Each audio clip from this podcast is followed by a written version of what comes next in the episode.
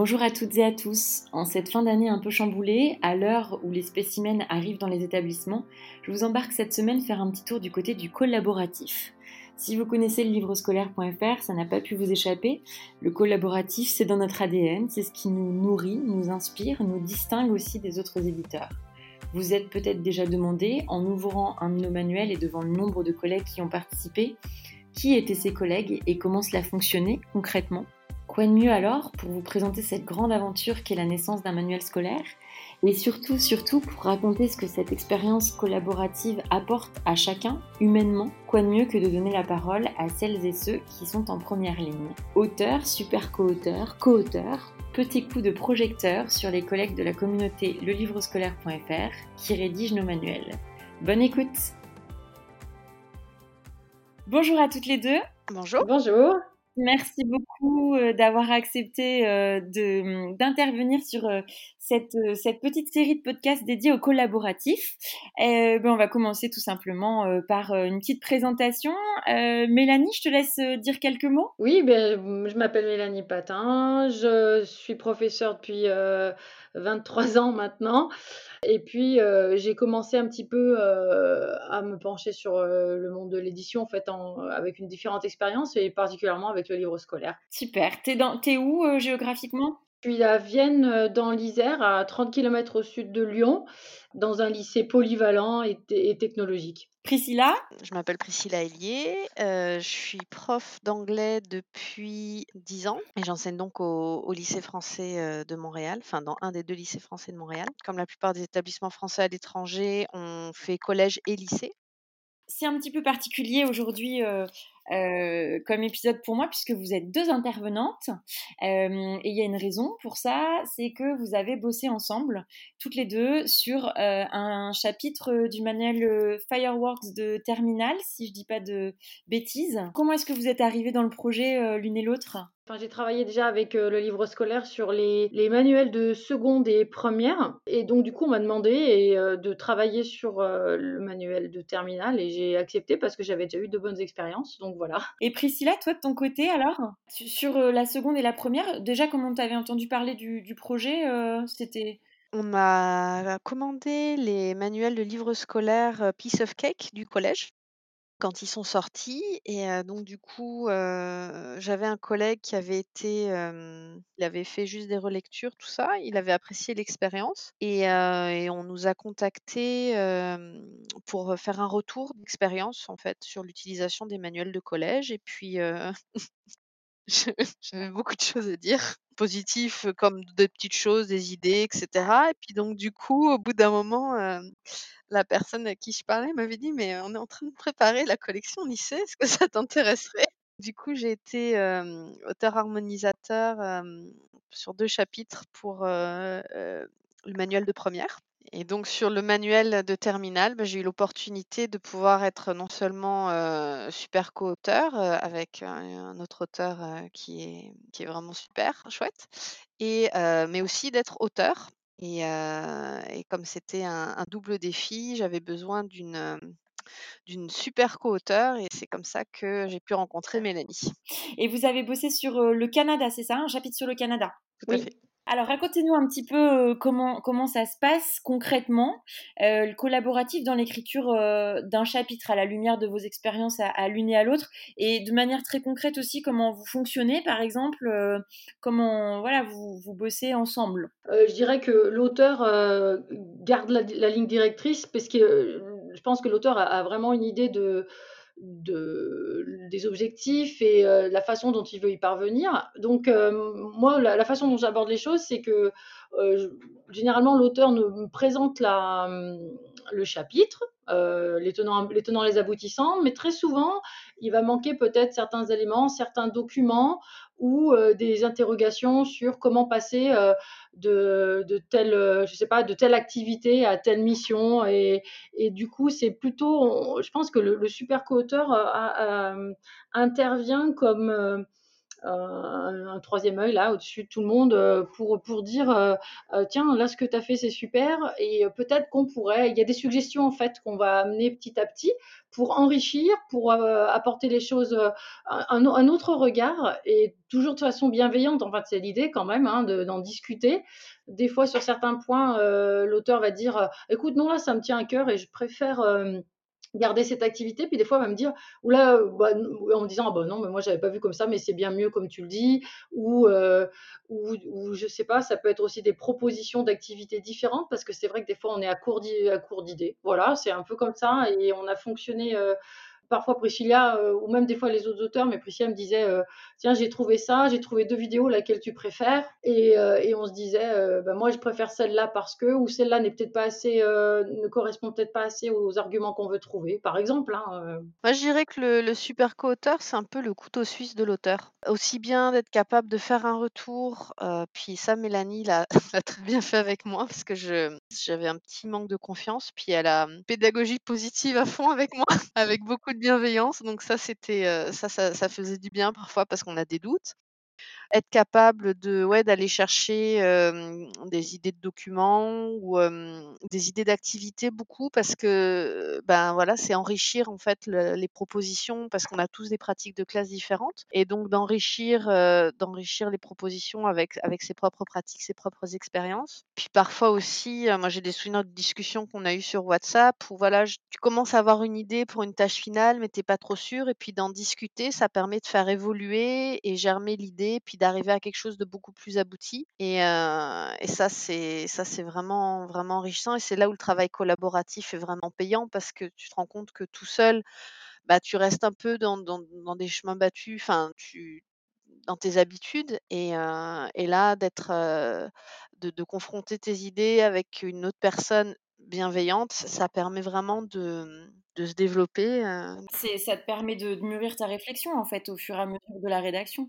Mais pour moi, tu vois, c'est alors moi souvent quand quand je suis amenée parfois à être en contact avec des collègues pour leur proposer d'avoir ce rôle-là de super co, pour moi c'est, un peu le Jiminy Cricket de l'auteur, tu vois. C'est le mmh, tu vas tu vas avoir un regard sur sur ce qu'il fait, sur ses propositions, et ça va te permettre en tant qu'auteur à la fois, je pense, de prendre du recul, aussi ce que tu disais, Priscilla, tu vois, sur l'ouverture que ça peut t'apporter parce que vous avez des pratiques de classe différentes, vous avez des élèves différents en face de vous et, vous avez aussi des façons différentes de vous informer.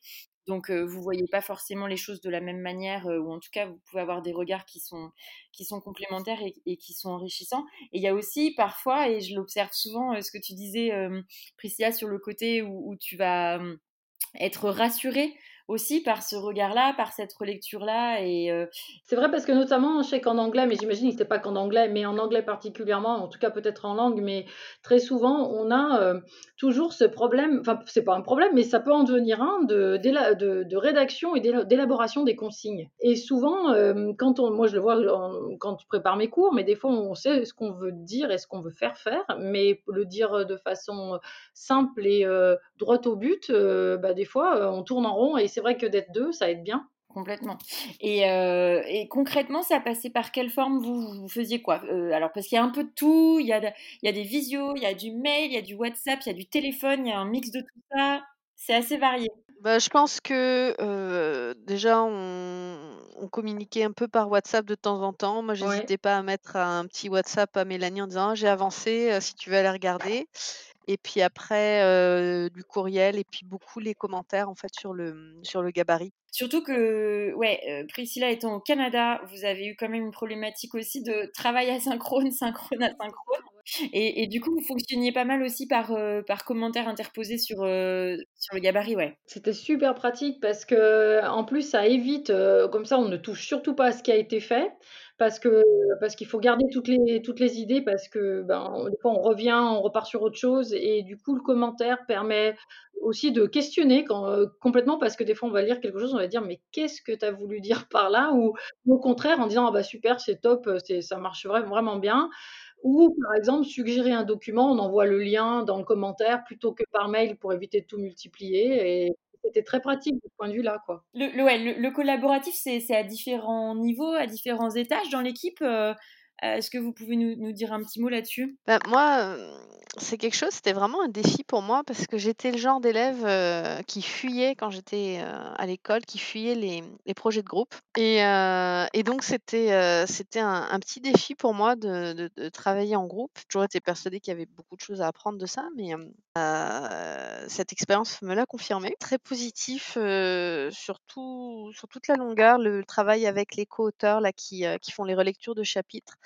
J'ai trouvé ça vraiment intéressant parce qu'il y a des retours, des, des, suggestions, des questionnements qui se sont faits vraiment dans la très très grande majorité avec énormément de bienveillance. Et c'est ça qui ressort en fait de ce travail au sein du livre scolaire. C'est vraiment c'est ce mot bienveillance que tu as utilisé tout à l'heure, Mélanie, à tous les étages en fait, que ce soit Julia, que ce soit donc l'éditrice, Maëlle la directrice de collection, extrêmement disponible, très réactive. quand on a une question, toujours à, répondre, à prendre le temps, et puis toujours avec bienveillance, avec une ouverture d'esprit, avec cette idée vraiment de d'ensemble arriver à aller plus loin. Et, moi, c'est vraiment ça qui ressort de, de ce travail et la leçon que j'en retiens et que je vais porter avec moi. Mélanie, de ton côté? Du coup, moi, je lisais bien sûr toutes les remarques, tous les mails, mais pour pas que ça disperse trop, je laissais surtout Priscilla réagir et diriger un peu la chose, parce que moi, je, soit j'acquiesçais ou je disais que non, j'étais pas d'accord quand même, hein, mais globalement, euh, voilà, c'était ça. On était, on était plus, oui, dans cet esprit d'équipe et de, collaboration euh, de, haut en bas, de A à Z, enfin, comme, euh, comme on peut le dire, quoi, systématiquement. Puis toujours aussi des encouragements, toujours très positif. Hein. Mais meilleur sur l'expérience là, peut-être? Il y en a plusieurs en fait parce que il y a, y a déjà. Euh, enfin moi le super souvenir c'est que du coup j'ai appris plein de choses sur le Canada en direct. Hein. J'ai la chance d'aller régulièrement aux États-Unis, mais le Canada euh, je connais moins et là donc j'ai appris plein de choses. Donc voilà déjà c'est très égoïste et personnel, mais j'ai appris plein de choses sur le Canada par aussi Priscilla avec quand on a quelqu'un qui est qui est au cœur de la société de laquelle on parle. Moi je trouve ça super super génial. Et, et puis bon souvenir on va dire plus matériel euh, parce que je suis de l'ancienne génération quand même un petit peu, euh, c'est d'avoir le livre dans les mains. Et, quand on arrive à voir, ça prend forme, et puis enfin on a le, le manuel, euh, ouais là, l'objet, ouais. Ouais, l'objet, on se dit oh là là, c'est ouais, ça fait plaisir, quoi, voilà. C'est pareil pour toi, Priscilla, sur la plus grande fierté, le meilleur souvenir, ouais. Beaucoup de bons souvenirs dans cette expérience, cette aventure. Peut-être la plus grande fierté, bon, c'est aussi le fruit du hasard sans doute. Mais je suis très fière que le Canada soit le, premier chapitre du manuel de terminale parce que je trouve que c'est une aire géographique qui est trop peu étudiée en fait. Et, je trouve que bah, du coup le manuel de terminale se démarque un petit peu en, faisant ce choix un peu audacieux d'étudier le Canada. Et puis voilà, en tant que Canadienne, je suis très fière que le Canada figure en bonne place. Mais c'est vrai ça, hein. je suis bien d'accord parce que dans les autres, euh, dans les autres manuels ou, ou en tout cas dans les approches qu'il y a, il n'y a pas euh, cette mise en, avant. Euh, et là, je trouve que ça commence bien, je suis d'accord. Sur les choix des thématiques sur le manuel d'anglais, je crois que vous faites aussi un, espèce de brainstorming géant pour savoir un peu ce qu'on va mettre dans le bouquin. Comment ça se passe? Maëlle, la directrice de collection, elle nous a proposé des thèmes et puis en nous demandant si on voyait d'autres choses, d'autres thèmes à, étudier. Puis après, on a encore un autre courriel avec, avec des thèmes qui ont été retenus. Puis qu'est-ce qu'on en pense? Est-ce qu'on voit encore d'autres choses? C'est en plusieurs étapes. Ouais, c'est vrai qu'il y avait plusieurs étapes. Et l'étape finale, c'était effectivement de savoir sur, sur les, les, chapitres sur lesquels on pouvait peut-être se positionner. Ouais, effectivement. Et c'est vous qui aviez proposé le Canada ou pas, par euh, curiosité? L'année dernière, quand on bossait, donc j'ai un collègue euh, de mon établissement qui, qui, qui, était aussi, euh, avec qui j'ai travaillé sur le, comme sa co-auteur sur le précis culturel. Et Julia et Maëlle, je crois, nous avaient demandé, comme on est au Canada tous les deux, ce qu'on verrait comme thème si on voulait étudier le Canada, qu'est-ce quel aspect du Canada est-ce qu'on pourrait étudier? Ah, parce que c'est vrai qu'il y avait l'idée de partir sur le Gold Rush au Canada, pour changer un peu par rapport à la Californie. Mais, donc finalement, c'est ça, on avait parlé de l'aspect multiculturel, la tolérance au Canada, tout ça et donc finalement, ça a pris plutôt cette orientation-là qui, D'accord. Ouais, ouais, donc ça, ça joue aussi à, ce, à ce niveau-là. C'est vrai que moi, ces phases, je les vois un petit peu plus de l'extérieur et, et j'ai vraiment le sentiment d'une ébullition. Tu vois, il y a plein de propositions qui fusent dans tous les coins. chacun vote pour les thématiques qu'il préfère. Et, au final, je, trouve que ça fait une, diversité dans les thématiques mmh. qui, sont, qui mmh. sont abordées qui est, qui est vraiment hyper chouette, quoi. Petite, petite anecdote, j'étais pas volontaire pour travailler sur le Canada. Sérieux? Ouais. Mais bah, parce que vivant au Canada, je vais pas étudier le Canada avec mes élèves en cours d'anglais. J'ai c'est comme si tu étudiais la France en, France, quoi.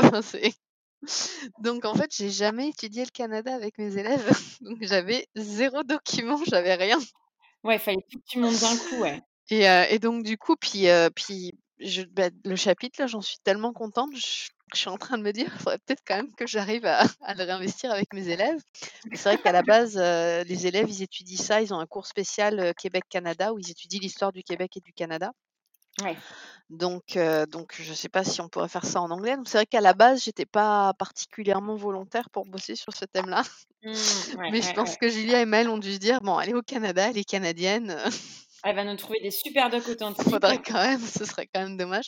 Et au final, je suis vraiment très très contente parce que parce que voilà, je partage, ça m'a permis de partager ma connaissance du terrain et puis puis ma fierté d'être canadienne. Mais c'est fou parce que si on se rappelle des, premiers retours des co-auteurs, euh, c'était, euh, ils ont dit ah mais c'est super parce qu'on n'étudie pas tant que ça le Canada, surtout cet aspect-là. Il y en a plein qui ont dit euh, ah ben ça c'est quelque chose que je ferai en cours. Hein. Il y a eu pas mal de retours sur sur le, ce thème-là particulièrement parce que c'est vrai que c'est et surtout sur, l'aspect du de, quand on parle des, populations autochtones etc.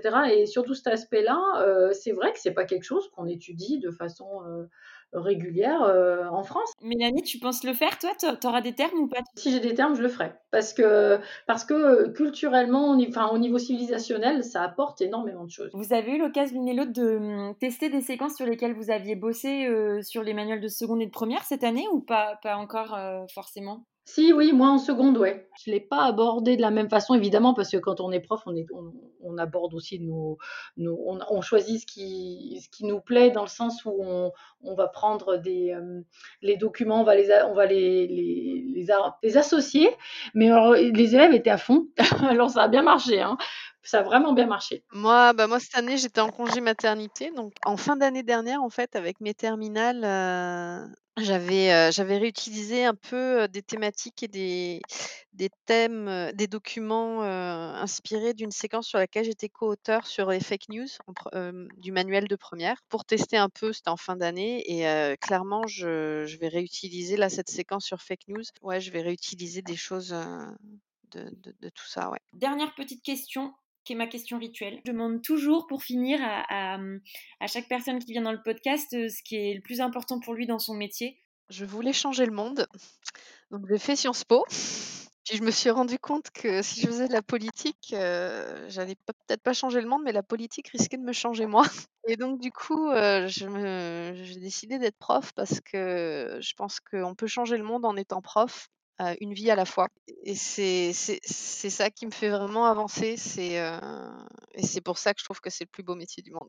Et Mélanie? Je rebondirai pas aussi joliment, mais je dirais que ouais, moi, ce qui reste quand même au cœur au cœur du métier, c'est euh, euh, faire progresser les élèves. Alors, il y a le fait de leur faire aimer, la, nous, en ce qui nous concerne l'anglais, leur faire aimer, puis les, faire progresser et les, leur faire atteindre leur meilleur niveau. Alors que ce soit un niveau euh, A2 ou que ce soit un niveau euh, C1 ou C2 pour, les, pour ceux qui se débrouillent le mieux. Euh, ça, moi, c'est ce qui, euh, je trouve, est au cœur du métier. Et toujours leur apprendre quelque chose. Trop bien. Merci beaucoup à toutes les deux d'avoir accepté de nous livrer un petit peu votre, euh, votre retour d'expérience sur, euh, sur ce travail collaboratif. Et puis, je vous dis bonne continuation à toutes les deux. Et puis, à très bientôt. Hein. Cet épisode vous a été proposé par le livrescolaire.fr. J'espère qu'il vous a plu. Si c'est le cas, n'hésitez pas à en parler autour de vous, à nous laisser des étoiles ou des commentaires. Et si vous aussi vous menez des projets inspirants avec vos élèves que vous aimeriez partager avec nous et dans ce podcast, écrivez-nous à l'adresse contact@lelivrescolaire.fr. Merci pour votre écoute.